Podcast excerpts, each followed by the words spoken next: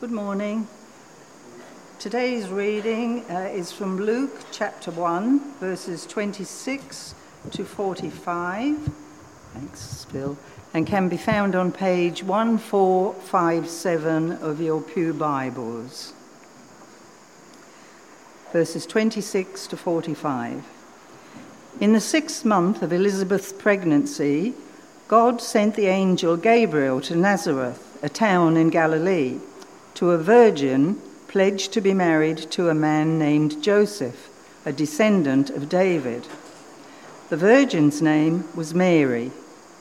The angel went to her and said, Greetings, you who are highly favored, the Lord is with you. Mary was greatly troubled at his words and wondered what kind of greeting this might be. But the angel said to her, Do not be afraid, Mary. You have found favor with God. You will conceive and give birth to a son, and you are to call him Jesus. He will be great and will be called the Son of the Most High. The Lord God will give him the throne of his father David, and he will reign over Jacob's descendants forever. His kingdom will never end. How will this be? Mary asked the angel since I am a virgin? The angel answered, The Holy Spirit will come on you, and the power of the Most High will overshadow you. So the Holy One to be born will be called the Son of God. Even Elizabeth, your relative, is going to have a child in her old age, and she, who was said to be unable to conceive, is in her sixth month. For no word from God will ever fail. I am the Lord's servant, Mary answered. May your word to me be fulfilled. Then the angel left her. At that time, Mary got ready and hurried to a town in the hill country of Judea, where she entered Zachariah's home and greeted Elizabeth. When Elizabeth heard Mary's greeting, the baby leapt in her womb, and Elizabeth was filled with the Holy Spirit. In a loud voice, she exclaimed, Blessed are you among women, and blessed is the child you will bear. But why am I so favored that the mother of my Lord should come to me? As soon as the sound of your greeting reached my ears, the baby in my womb leapt for joy. Blessed is she who has believed that the Lord would fulfill his promises to her. This is the word of the Lord. Good morning. Uh, my name's Gavin. If I haven't met you before, then uh, Merry Christmas and good morning. Um, the passage we're going to look at today is actually the part that follows the part, part that my mum read, um, and it's the Song of Mary. So, um, obviously, I'm nothing like a uh, Jewish virgin female, um, but let me just help to uh, assist your imagination.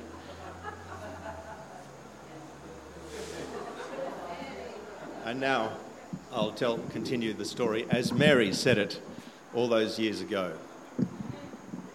Our story begins here. And Mary said, My soul magnifies the Lord. My spirit rejoices in God, my Saviour, for he has been mindful of the humble state of his servant. From now on, all generations will call me blessed for the mighty one has, has done great things for me. His mercy extends to those who fear him from generation to generation. He has performed great deeds with his arm. He has scattered those who are proud in their inmost thoughts. He has brought down rulers from their thrones and lifted up the humble. He has filled the hungry with good things and sent the rich away empty. He has helped his servant Israel, remembering to be merciful to Abraham and his descendants forever, just as he said to our fathers. That's the end of the story. Right, I'm back again. Christmas carols can be quite different. Some of them say a lot about Jesus, some of them can say very little about Jesus. We were down uh, as a family at the uh, Christmas festival on uh, Gympie Terrace uh, last weekend, and I was kind of shocked and, at, at the contrast between some of the songs that we were singing. For example, let me give you a couple of examples. On one hand, we sang, He came down to earth from heaven, who is God and Lord of all. And his shelter was a stable, and his cradle was a stall. With the poor and mean and lowly lived on earth our Saviour holy. We also sang, It's the hap- happiest season of all, with those gay holiday greetings and gay happy meetings when friends come to call. It's the hap- happiest season of all. Or another example Christ by heaven Highest heaven adored Christ, the everlasting Lord. Late in time, behold him come, offspring of the Virgin's womb, veiled in flesh, the Godhead see. Pleased, uh, hail the incarnate deity, pleased with us in flesh to dwell, Jesus, our Emmanuel.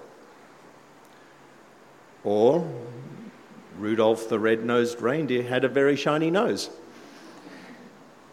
So there's quite a, quite a variety in terms of the choices of songs that we could sing around the time when we remember Jesus' birth.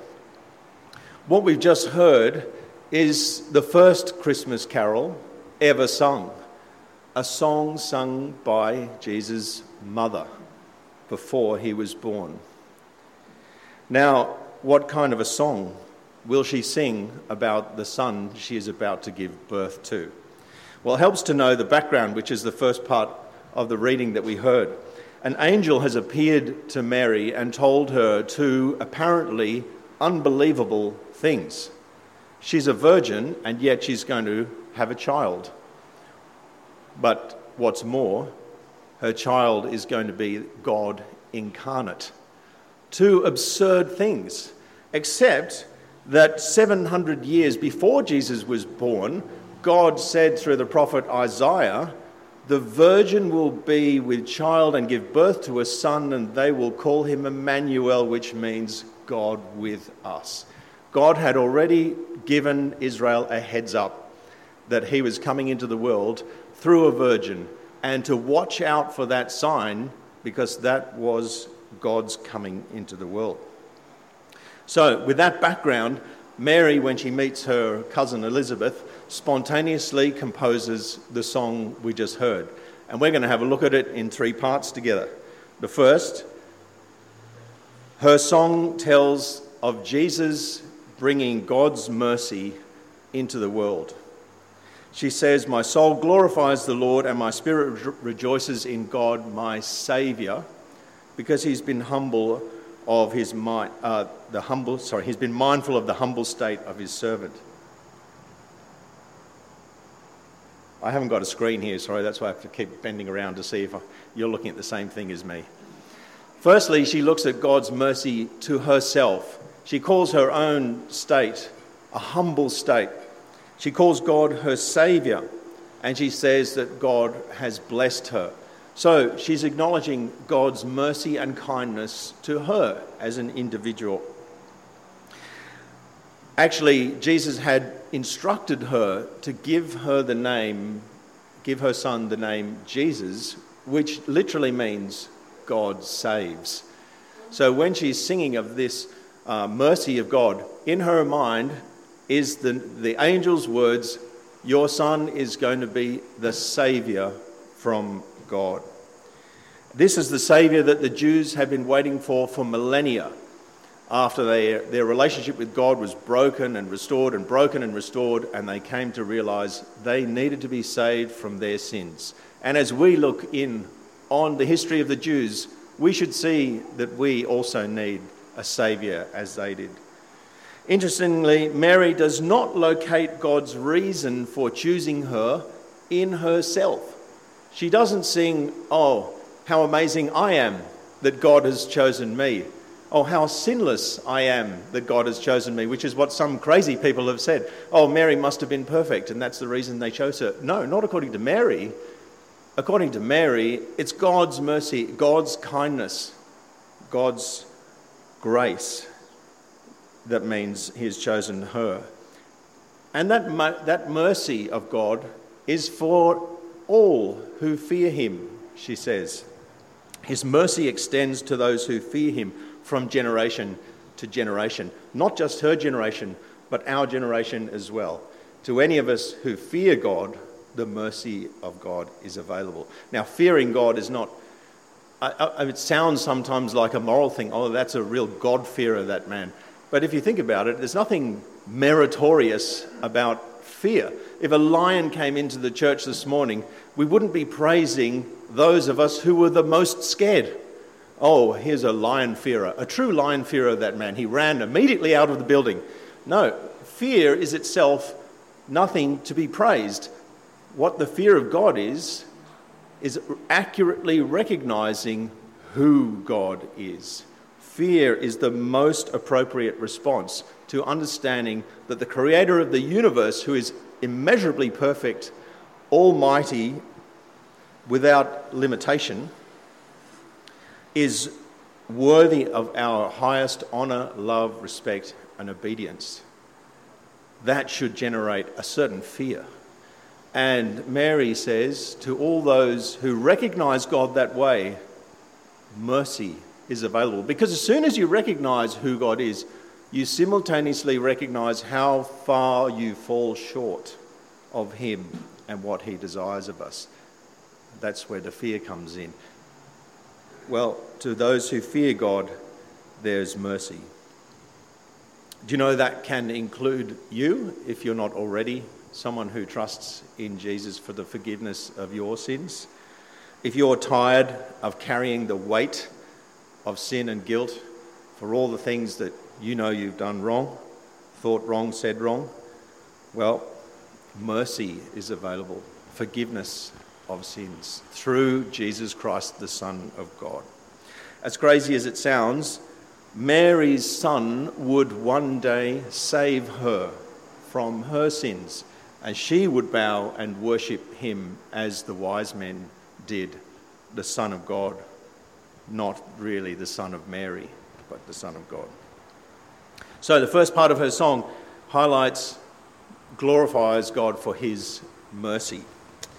In my line of work, um, I, I do plantation shutters and roller blinds and that sort of thing. Sometimes the stakes can be quite high. Um, I made an error a few months ago. I wrote the wrong measurement down on my form, and that wrong number cost $6,000. Um, and normally, I pay for those errors as I should. And so you can imagine that I was terrified when I discovered this error. That was going to wipe out about a month's earnings, just writing one number down wrong. And I texted the boss in this kind of desperation, just saying, I don't know what, what can be done. Do you know, um, my boss, every year they have two vouchers which the manufacturer has given them, and they can cash that voucher in twice a year and the boss texted me back and said, We'll take care of it. Don't worry. It's all good. Now, that was mercy because I deserve to pay for that $6,000 error, but I didn't. He said, It's all good. I'll take care of it for you. And Mary's song celebrates the spiritual version of that. We say to God, I could never pay the debt I owe you for the mistakes I've made. And God says through Jesus, I've taken care of it. It's all good. Don't worry. As we just sang, peace on earth and mercy mild, God and sinners reconciled through Jesus. That's the mercy of God. The second thing Mary sings about is Jesus restores right order to the world. You remember, uh, she says that he's performed mighty deeds with his arm. He's scattered the proud, brought rulers down and lifted up the humble, fed the hungry, and sent the rich away empty. In Mary's day, the ruling class was nothing like they are today. The ruling class in Mary's day used their power entirely for their own benefit, unlike our ruling class. Well, her song celebrates that God will reverse that. God will upturn the abuses of power um, for personal benefit. However, this is not some kind of communist manifesto. He's not going to take from the hard-working people and give to the lazy. He's not going to establish common ownership of property to be distributed for the good of all. No, through God, through Jesus, God is going to punish those who have created and perpetuated conditions of perpetual poverty through merciless exploitation of the vulnerable. God is going to do that. Through Jesus, God is going to scatter those who are proud in their inmost thoughts. That's how deep God's view is. He can see our inmost thoughts. And in fact, Jesus' own teaching and life did do that. He showed that true greatness is found in service and sacrifice for others, not in exploitation. You do have to wonder about the tense that Mary chooses. She, she, she says this is all in the past tense. He has brought rulers down from their thrones, he has lifted up the hum, humble, he has fed the hungry with good things and sent away the poor. Uh, but when, when I look around the world, I see those things are still going on. So, what's going on? Why does she say that he's already done those things? Well, it might help, to, I think, to view uh, the, what happens when Jesus comes. There's a, there's a modification of the Jewish worldview. So, the Jewish worldview, all the way up the, Old Test, to the end of the Old Testament, was a simplistic worldview like this there's the history of the world, and there's the day of the Lord. The day of the Lord will bring mercy for God's people and justice upon their enemies. But what happens when Jesus dies is that the day of the Lord becomes a period delineated by his two comings. So we now live in the day of the Lord between the d- death of Jesus and the return of Jesus. Does that make sense? So she's talking about it as though Jesus has already done those things. But the surprise for Israel is that there's a long period, a long window, a long opportunity in between those two comings, which is God giving us the opportunity to be part of his kingdom before the final part of the day of the Lord. But no, make no mistake, on that day, the final day, Jesus will right the wrongs of this world. He will end exploitation, abuse of power, selfish gain, and everything that has ever been done wrong will be righted by Jesus. When I was at school, I was not a confident boy. I was a little bit socially awkward, and uh, the tough guys in school knew it and made the most of it. There was one boy in particular I remember called Scott Newman, who to me appeared to be a 28 year old biker, um, strangely placed in my class.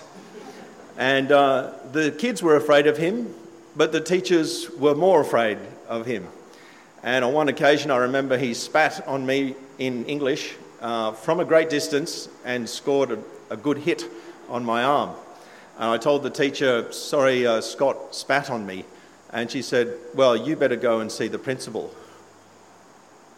I better go and see the principal. So I went to the principal and said, Scott Newman spat on me. And he said, Well, wash it off and go back to class. Such was the terror, the reign of terror that Scott Newman uh, brought to the school. Even the principal would not do anything about it until one day he knifed a student and he was expelled. Um, now, when I think about God's coming judgment, I'm comforted to know that Scott Newman will pay a price for the spit he did on me and for the knife that he put into Matt Yell, the, uh, the boy who was stabbed. But you know what? A couple of weeks ago, I was thinking about another boy in my school called Kumair. he was a new student and he was of Indian background. And you would think that a boy who was oppressed like me would draw alongside Kumair and befriend him, but no.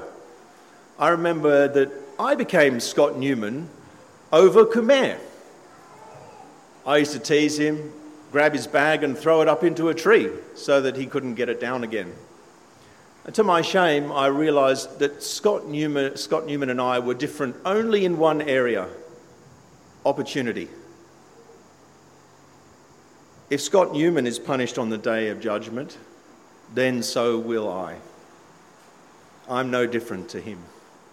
If the rulers who exploit their power and exploit the poor and vulnerable for their own benefit are to be judged on the day of judgment, then so am I. What's the difference between me and them? Opportunity. In their shoes, I'd do the same thing.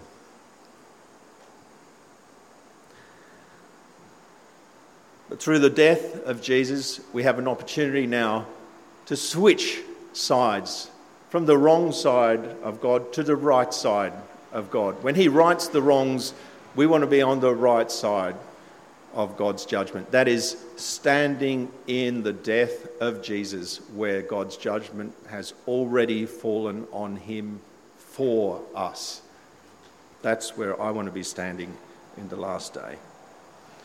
Third thing that Mary sings about is that Jesus coming fulfills God's ancient promises. She says, He's helped His servant Israel, remembering to be merciful to Abraham and his descendants forever, just as He said to our fathers. Now, that tells us and reminds us that this is not God's plan B. It's not the smash glass in case of emergency and God will send Jesus. No, this was God's plan from the beginning, promised and foretold all the way back to Abraham. This is the culmination of God's plan and its trajectory since the beginning. In two chapters' time, Luke is going to give us what sounds like a really boring genealogy. He goes all the way from Jesus up, all the way up through David, through Abraham, and all the way to Adam. Now, it might sound boring, but those genealogies are really important because they teach us that this is God's fulfillment of his historic plan to rescue the world. King David received the promise that one of his sons would sit on the throne and rule forever, and Mary's son is that king. Abraham received a promise that his seed would be the one through whom the entire world is blessed, and Jesus, Mary's son, is that seed. So Jesus coming is not just kind of some isolated freak event which people thought, oh, well, this is interesting, maybe we should make a religion out of it. No, this is the fulfillment of God's plan, announced all the way back in Abraham and repeated and repeated and developed until Jesus came. Narratives are powerful things. They're stories that connect events together into something that means something. And this is the Bible's narrative from beginning to end the history of God's plan to bless, forgive, and recreate the world that He made. We'd be familiar with narratives in our own time because there are lots of them buzzing around. One of the great ones uh, in our recent time was the wet market narrative. I don't know if you remember that. They, the COVID came and they said these naughty people selling bats next door to the virus research lab those people in the wet markets were the ones who introduced the virus. Well, of course, it wasn't. As, as uh, time has gone on, it's become obvious that they were playing around with viruses in the Wuhan Institute of Virology.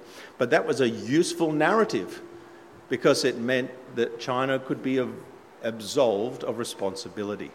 That's a narrative which gives people a meaning to explain themselves and the world around them. Now, whether you believe it was a wet market or not, all I'm saying to you is narratives are powerful. They give you a way of understanding your position in the world and the events around you. Now, the Bible narrative is the narrative of narratives. The Bible narrative is the one that will give you and I the ability to endure all manner of things, difficulties, suffering, persecution, whatever comes our way, knowing that we are part of a titanic narrative, a titanic story of God redeeming the world. Most people today, I think, don't have a narrative to make sense of their lives, and so they bounce through life as giant pleasure balls from one form of entertainment to the next because there's nothing to give them any meaning, direction, or purpose in life. This Song of Mary says that Jesus' coming is the fulfillment of God's promises made to Abraham and his descendants. And today, I'm inviting you to dive into that story and anchor yourself in it so that that narrative gives you the plan, the purpose, the map for your life. Ask yourself, what is the purpose of my life? Where do I fit? Well, the Bible has the answer for you. Mary's song has the answer for you. You fit as a part of God's plan through Jesus Christ for the recreation of the world to his glory and your benefit. Come today and kneel at the feet of this King who was born in Bethlehem, who will right the wrongs of this life and now gives us the chance to receive mercy. As the hymn we just sang says, Joyful, all ye nations, rise. Join the triumph of the skies with angelic host proclaim, Christ is born in Bethlehem. Hark, the herald angels sing, Glory to the newborn King. Amen.